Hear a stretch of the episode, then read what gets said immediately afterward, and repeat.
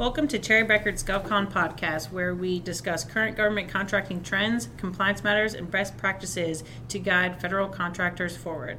I'm Danielle DeSonia, a manager with Cherry Bekaert's Government Contractor Services Group. Here with me, I have a roundtable of other government contract consultants to discuss how a contractor knows that they've outgrown their current accounting system. I think we've all run in, into this um, at our time here at Cherry Bekaert, so we'll just go around the table. John, tell me, uh, tell me a tip on how you know you've outgrown your system. There are so many, but but to start with, uh, we often hear from clients that that the more different contract types they've started to accumulate, the more likely it is they're going to need to move to a more robust system.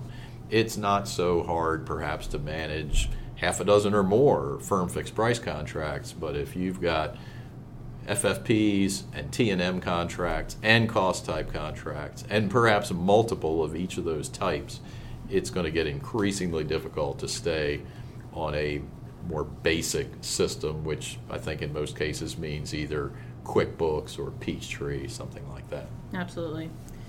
Uh, Kurt Smith, what do you have? Well, uh, the complexity of your organization has a lot to do with that. So, if you are a company with a very straightforward structure, no, just a single uh, unit, if you will, uh, your accounting system really doesn't need to be very complex to handle the costs in that structure, typically, unless your contract mix, of course, is quite diverse.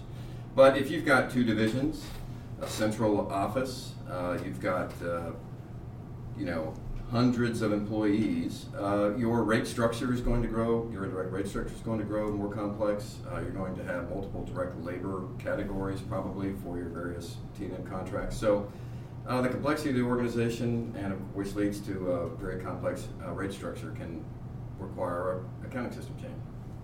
Makes sense. Eric Poppy. So if you're the accountant for say company and you find yourself adding more and more GL accounts to your chart of accounts to keep up with tracking requirements.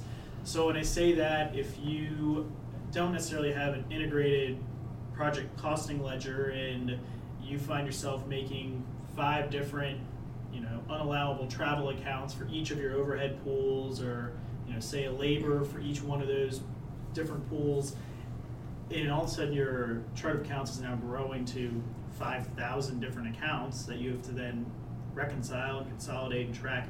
That's maybe when you need to you know, throw this accounting system into the trash and find something new and you know find a more robust system. Gotcha. Last and certainly not least, Javier Diaz. Um, I would say your reporting requirements. So if uh, you have, let's, let's say you have to submit an ICS submission every year. And there's a couple of schedules there that you find yourself having multiple Excel worksheets to be able to reconcile and get information from your accounting system to be able to uh, uh, submit it in your incurred cost, cost submission.